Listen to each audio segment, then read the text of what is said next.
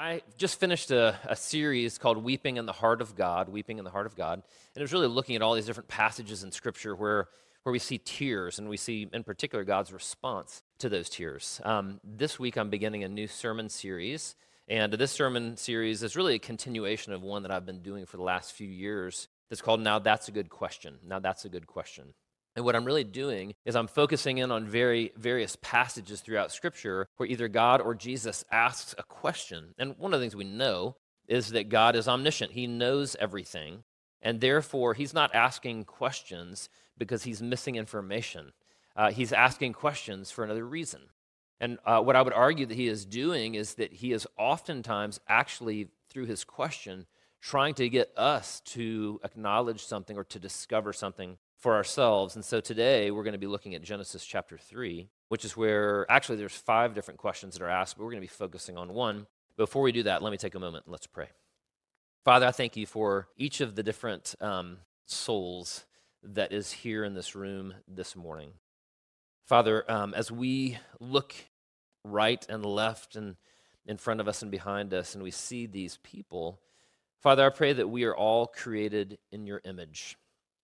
And because we're created in your image, we have dignity that surpasses any imagination that we might conceive of, Father. That we're standing in the presence of eternal beings who are created in your image, the eternal God.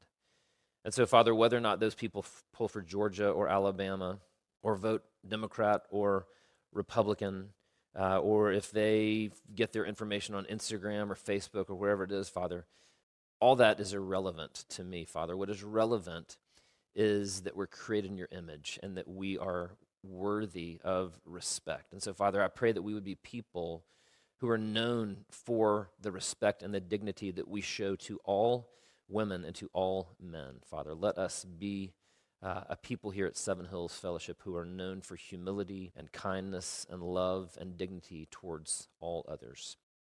Pray all these things now in the name of your Son, Jesus Christ. Amen. So I went to school, graduate school, in St. Louis, Missouri, um, Covenant Theological Seminary. Krista and I got married and uh, moved up there together. And one of the housing options that became available to us was uh, to live in a, an amazing mansion that was about a mile from Covenant Seminary. And uh, basically, the people that owned it were multi, multi, multi millionaires. So I could go into it. But uh, I think in their house, um, there were 13 uh, different bedrooms. There were any number of suites. They had gold plated fixtures. They had three original Salvador Dali's, one of which sat in their coat closet on the ground, seriously. It was just an amazing, amazing home. And we lived in um, a garage apartment. And, uh, and so their garage was this giant multi car garage. And so essentially, we got to live there for free. Krista would do housework for them, I would do yard work. But we got to park in the very last slot in their garage. And so oftentimes I would have a, an evening class, and um, so I'd get home late, like at 9.30 at night, it'd be pitch black outside, I'd be tired. I'd you know pull in, and I would go into my parking slot. And so I'd pull into the you know my parking slot, but I had to walk the length of their giant parking garage. And um, so early on, after Chris and I were married, you know, I'd pull in there and park, and I'd be excited to get home and see her. I'm sure she had, you know, been missing me during the day. And uh, but it, unfortunately, I had to walk through the darkness of this garage because the light switch, unfortunately, was on the far side of it. So I'd park the car, turn off the car, and I'd start walking through the garage. And Krista, who is, I don't know if, how well any of you know her, is a little bit of a practical joker. For the first several months of our marriage, would frequently find a place to hide in the garage, behind one of their cars, behind a trash can, behind one of the pillars, and she would jump out and scare me. And I, of course, have you seen the commercial? There's a commercial, like it's an insurance commercial or something, where a guy comes home and they're throwing a, a surprise party for him and he shrieks or whatever. I, I do that. I don't know why. I just sort of I, it's not very manly, but I do it. Anyway, so Krista would jump out and scare me to death, and I would yell. And so, you know, and she would hide in all these different places. Sometimes it would be in the garage, sometimes it would be in the, the walkway on the way up to our apartment. Every now and then she'd hide in the apartment, you know what I mean? Hide in a closet, and I'd go to put my coat away, and she'd jump out and scare me. So, but what would happen is eventually I got used to it. And so if I walked through the garage and she wasn't in the garage, and up the stairs, she wasn't in the stairs, and into our apartment, And if I sat in the apartment, she got to the point where she would hide in the apartment. And since I knew what she was doing, I just was like, you know what? I'm not even going to look for her. And so I would just go sit on the couch and I would turn on the TV, and she'd come out like seven or eight minutes later, kind of miffed that I didn't come looking for her. So today we're reading a story about hiding. And whereas our little story of hiding, Krista hiding and scaring me, is kind of for fun, this story of hiding is really rooted in fear. And so, if you will, let's read Genesis chapter 3, verses 1 through 13. Now, the serpent was more crafty than any other beast of the field that the Lord God had made. He said to the woman, did God actually say, You shall not eat of any tree in the garden? And the woman said to the serpent, We may eat of the fruit of the trees in the garden, but God said, You shall not eat of the fruit of the tree that is in the midst of the garden, neither shall you touch it, lest you die.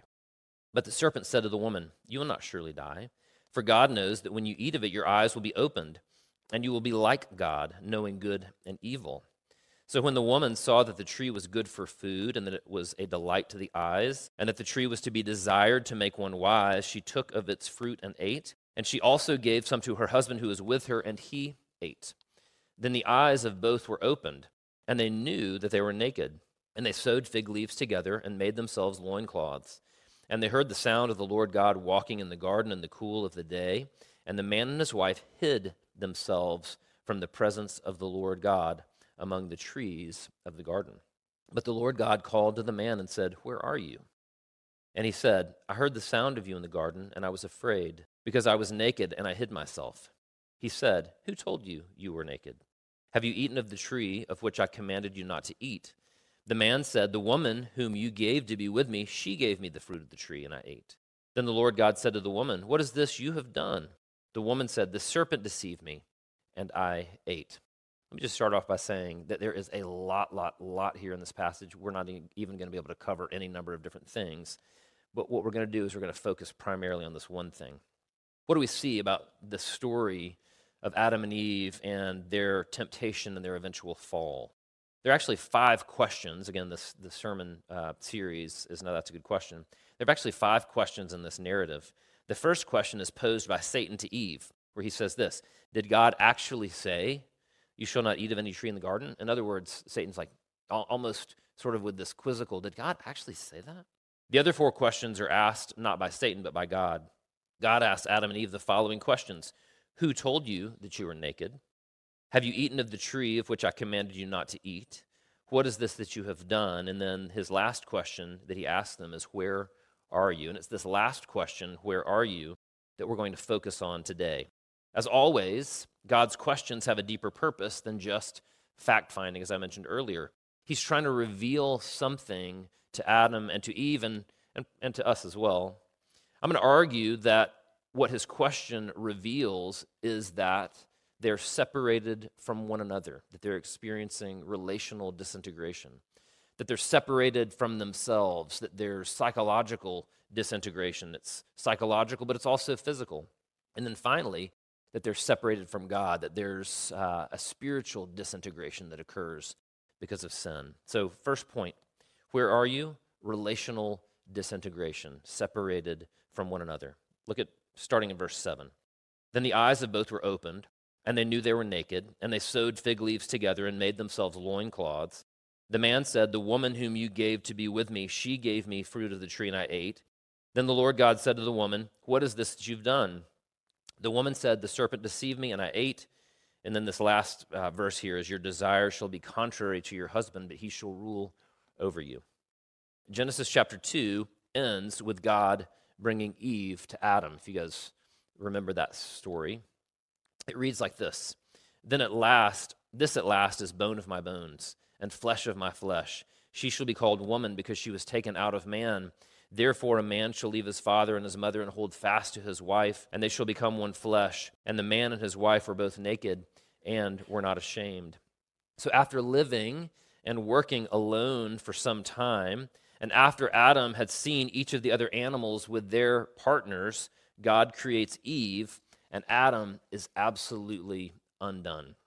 When God presents Eve to Adam, it's like that moment in a wedding when the groom waits at the front of the church after the bridesmaids have all entered. And then that first song stops, the new song begins, the back doors open, revealing the bride in her wedding gown. I've witnessed many young men reduced to tears at that moment as they witnessed the beauty of their wife. That's this moment for Adam.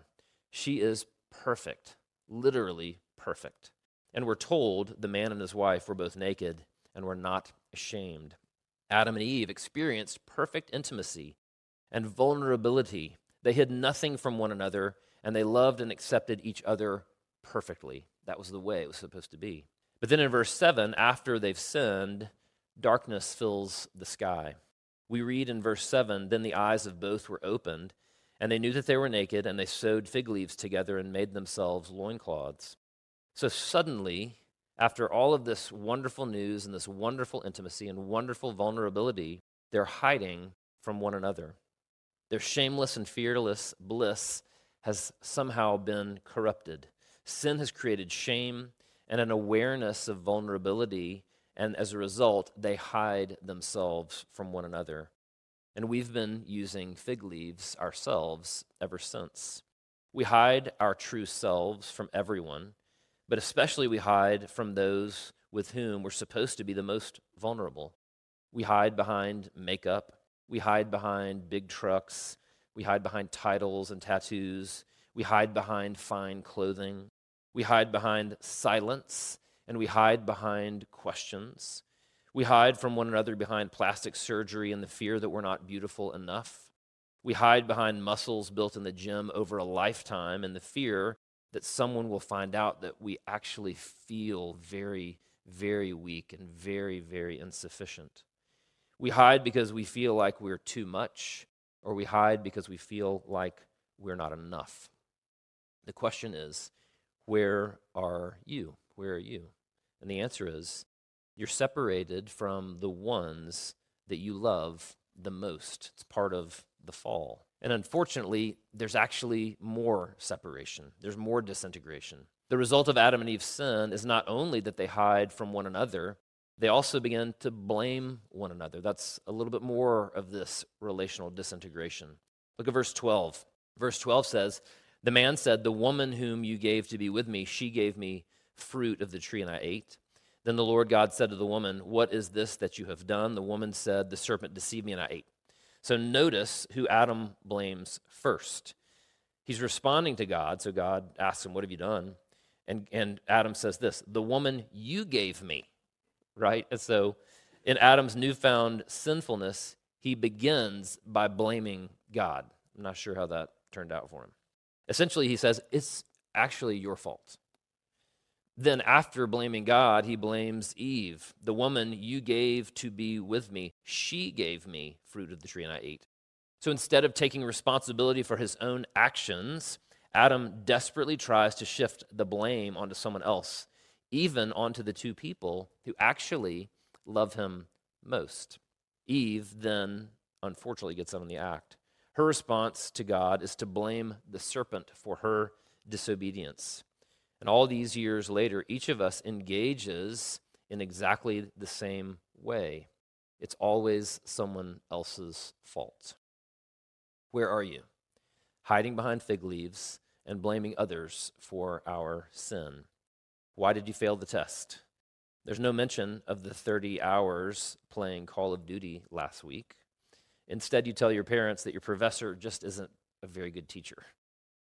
Why'd you get fired? You don't mention that you were chronically late and you spent hours on social media while at the office. Instead, you say that your boss, for some reason, just doesn't like you very much. Why did you have an online affair? My husband is so boring. Why pornography? My wife doesn't respect me. Why the divorce? We just grew apart. Where are we?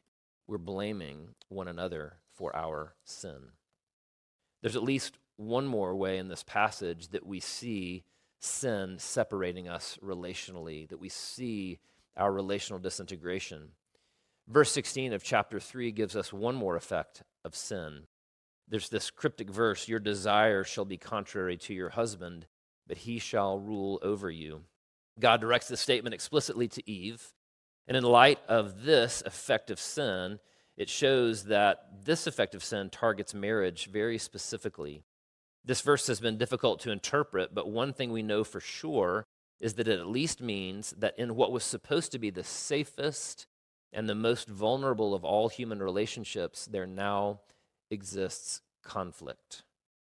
Right? And if you've never been married before, you may just want to ask one of your married friends whether or not this is true.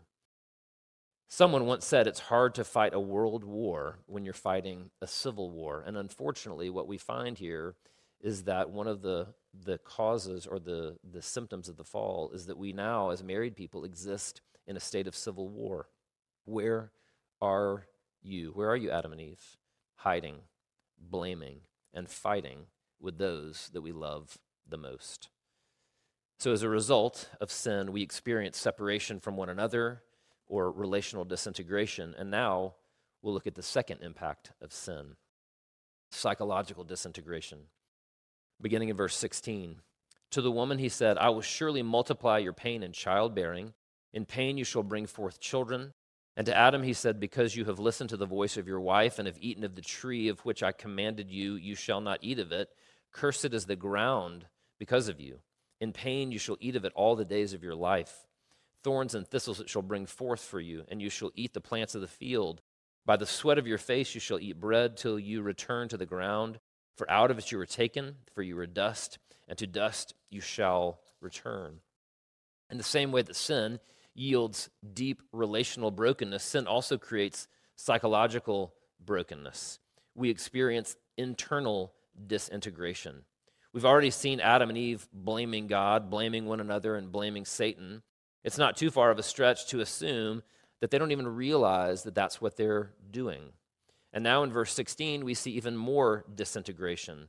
Eve is created to partner with Adam in bringing order to chaos, and instead their relationship itself becomes a source of chaos. Eve is also created for the miraculous vocation of bringing life into being. What was supposed to be a joy is now only accomplished in pain. Several theologians that I read extended this suffering not only to the act of childbirth, but to the entirety of child rearing, a process that was supposed to be filled with satisfaction and pleasure is now instead filled with deep sorrow and lifelong pain. Where are you, Eve? separated from my true self. What about Adam? Does he experience disintegration too? Absolutely. Verse 16 not only talks about Eve desiring her husband, but it also talks about Adam ruling over her.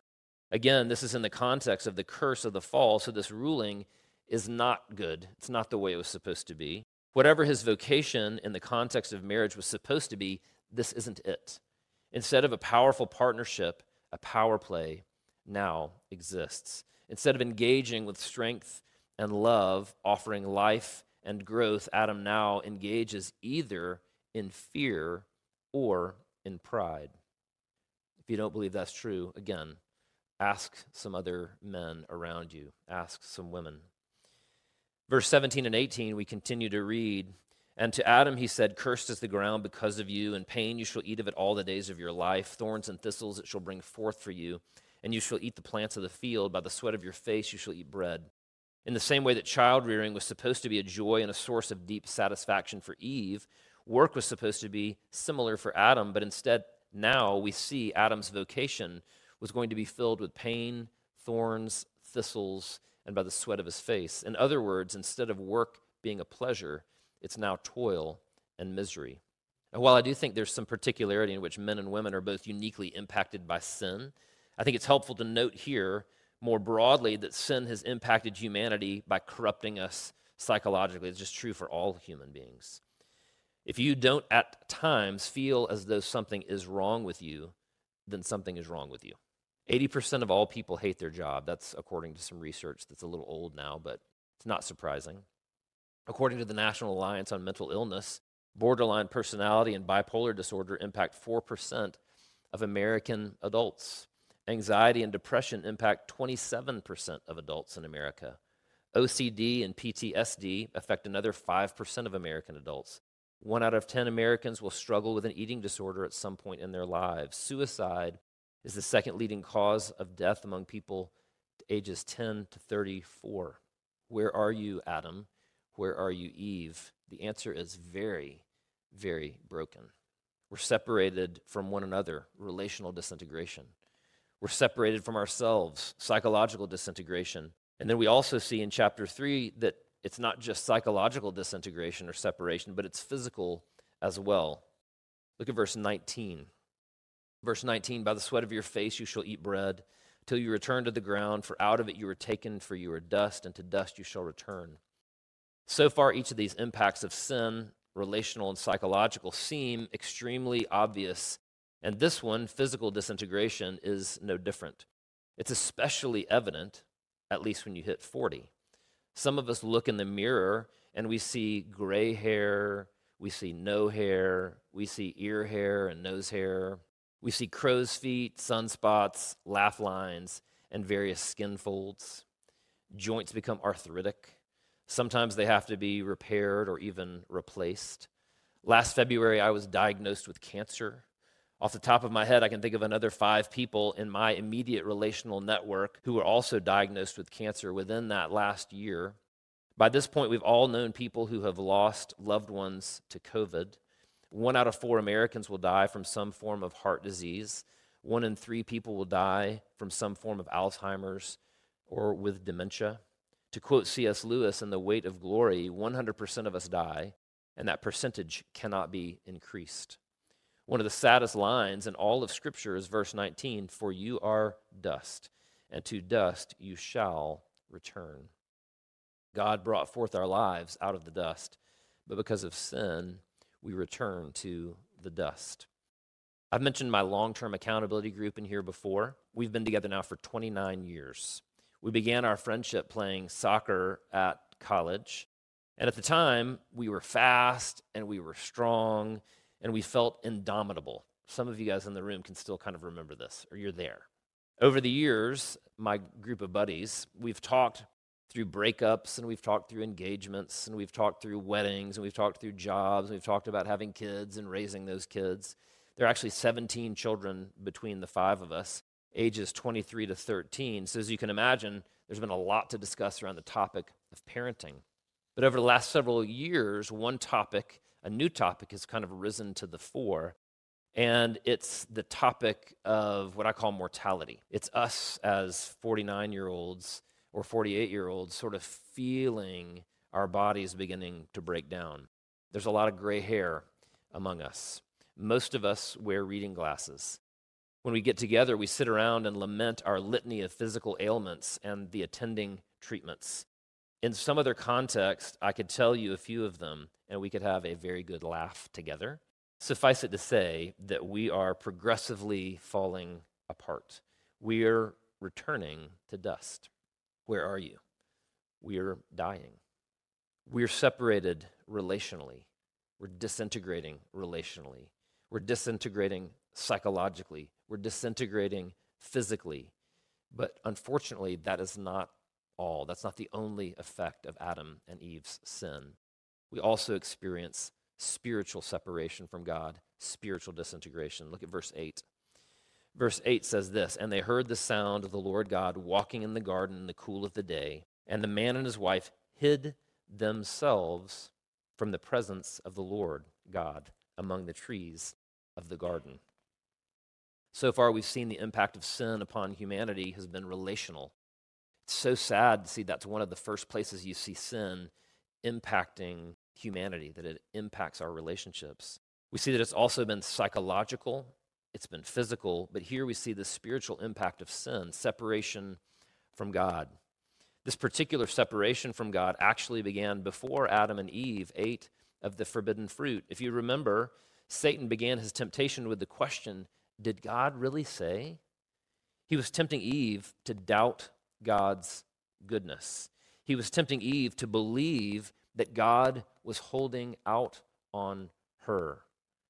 Eventually, verse 6 tells us that Eve gave in because the woman saw that the tree was good for food, that it was a delight to the eyes, and that the tree was to be desired to make one wise. She took of its fruit and ate. It would be very interesting to delve into each of those three different factors. Maybe we'll do that in a sermon someday function, beauty, and wisdom.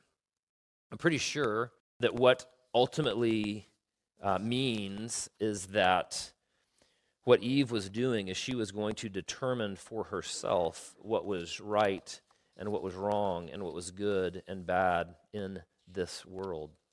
Part of what we see as uh, we look at her is that she was setting herself up on the throne. We see her hiding from God.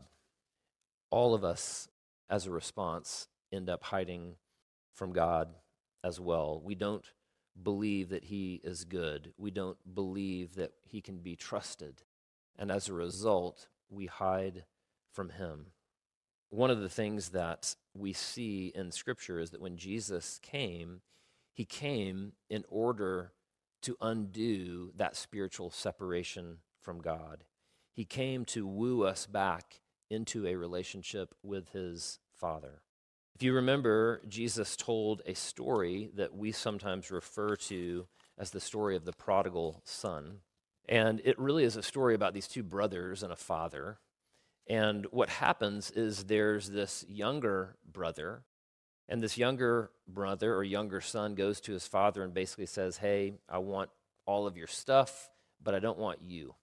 And so this younger brother takes the father's stuff, his inheritance, and he goes away and he squanders all of his inheritance in things that he will inevitably regret. Pretty sure that he ended up in Panama City Beach for spring break. And after many nights of doing things that he'd rather not remember, he feels empty and he feels hollow and he feels filthy and he feels ashamed.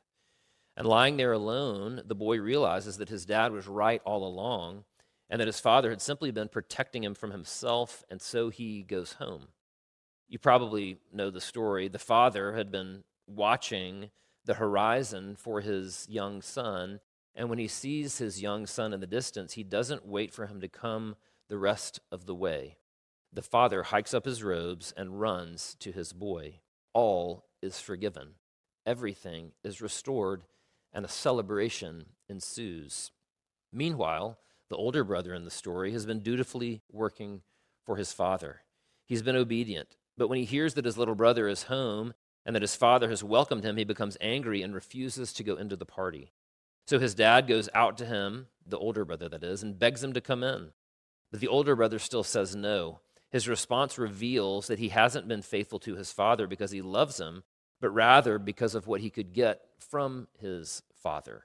Like the little brother, he wanted the rewards of the father, but not a relationship with him.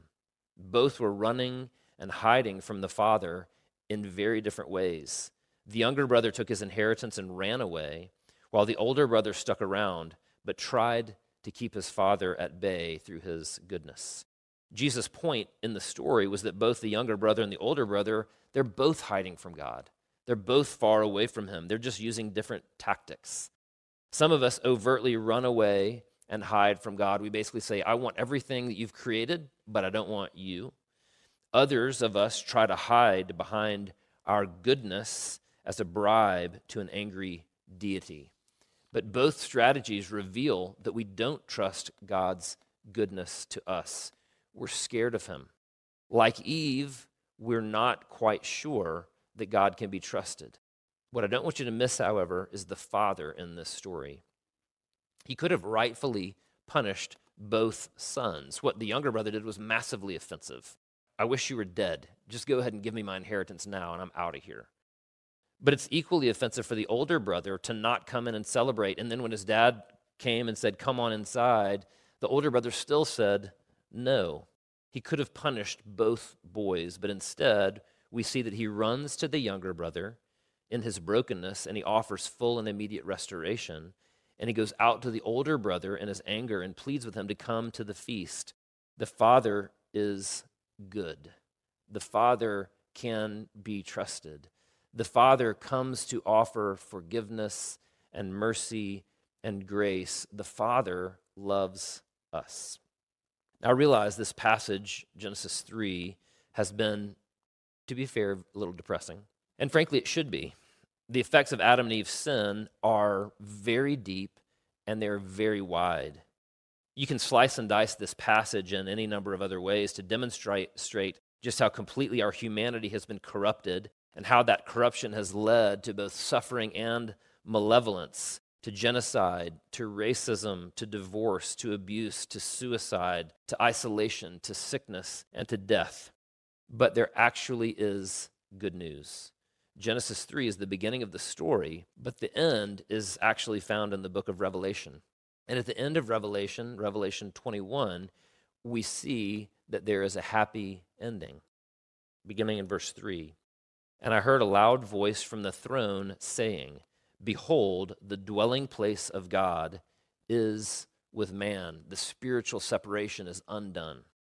He will dwell with them, and they will be his people, and God himself will be with them as their God. He will wipe away every tear from their eyes, and death shall be no more. Neither shall there be mourning, nor crying, nor pain anymore, for the former things have passed away. And he who was seated on the throne said, Behold, I am making all things new. Jesus inaugurated this process 2,000 years ago. He came to undo the effects of the fall. He came to make all things new. Let's take a moment. Let's pray. Father, I thank you for your word. And Father, though there was clearly lots and lots of bad news in this passage today of um, psychological brokenness, physical brokenness, vocational brokenness, spiritual brokenness, Father, all these ways in which sin has corrupted the nooks and the crannies of our humanity. Father, though that's true, I thank you, Father, that the rest of the Bible is a story of your Son Jesus coming to seek and to save those who are lost, those who are separated, those who are disintegrating. And Father, I thank you that Revelation makes it clear that the very end of the story is that all of that brokenness will be healed, that all of the crookedness will be made straight, Father, that you are making all things new. We pray that, Father, we would believe that today and that we would find our hope in you, our good Father. In Jesus' name we pray.